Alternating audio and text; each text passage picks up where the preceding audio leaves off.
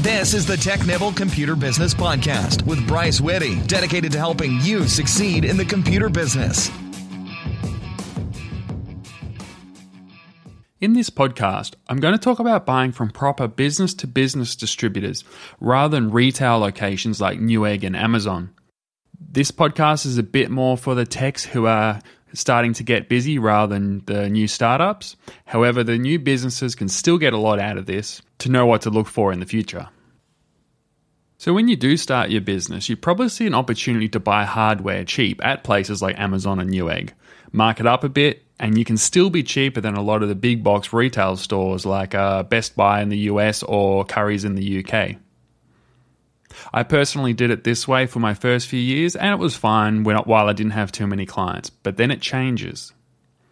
Problem with purchasing from Amazon or Newegg is it doesn't allow you to advance. Whether you have purchased one part from them or a thousand parts, you are still treated like a consumer buying their first part. If you are starting to move a fair bit of hardware, you're definitely going to want to get a real business-to-business distributor.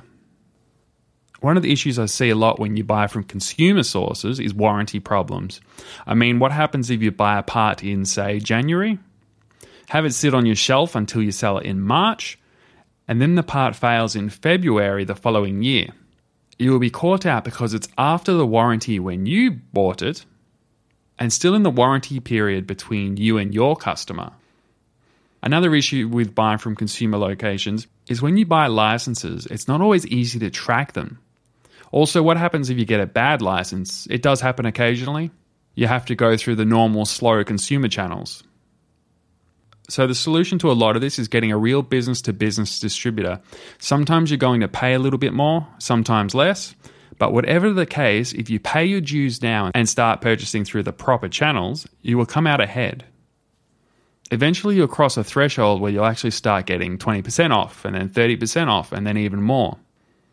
Proper distributors isn't just about the price of the parts either. They can give you access to training, they can send you swag like posters and cups and U S B drives, that sort of thing. Some will also give you sneak peeks at upcoming products uh, and will also give you demo units to play with.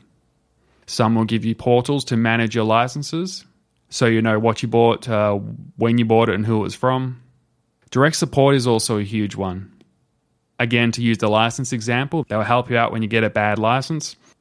They'll often help you out when you're in a tight spot and send you couriers. When you need a part in, say, just a few hours rather than waiting, you know, the one or two or three days it could take to get it from Amazon or Newegg.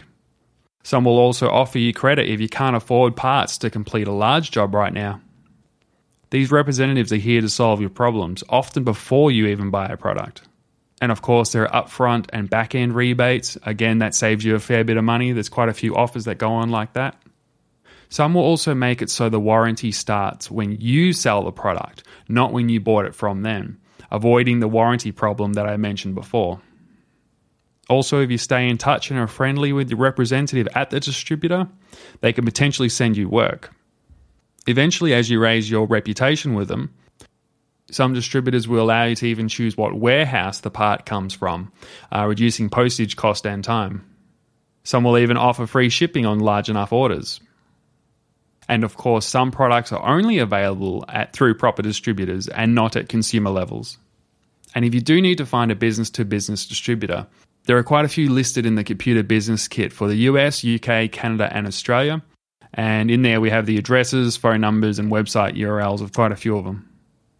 So you may say this makes you a little bit less competitive, that you're paying the higher prices to build reputation uh, with a distributor. And of course, your prices are going to go up to your clients, in turn making you less desirable. You will find that this is not the case, and it doesn't really matter what you charge if you are installing the part for the customer. To use an example, let's say you have a plumbing issue. The plumber comes in, replaces some copper pipes, and hands you an itemized bill showing uh, that he charged fifty dollars for the two foot of copper pipe. Then you go down to the hardware store and find that you can get a two foot of copper pipe for five dollars. Are you going to call the plumber and yell at him because he is charging you fifty dollars for the supplies? No. You're just happy that the water isn't leaking into your wall anymore. You can charge much more than you think for parts if you are installing them. Sure, some little odds and ends are fine um, going through Amazon and Newegg, but for higher price parts that you are selling a lot of, go through a distributor, pay a little extra, build the reputation, and take your business to the next level. This is Bryce Witte with the TechNibble Computer Business Podcast.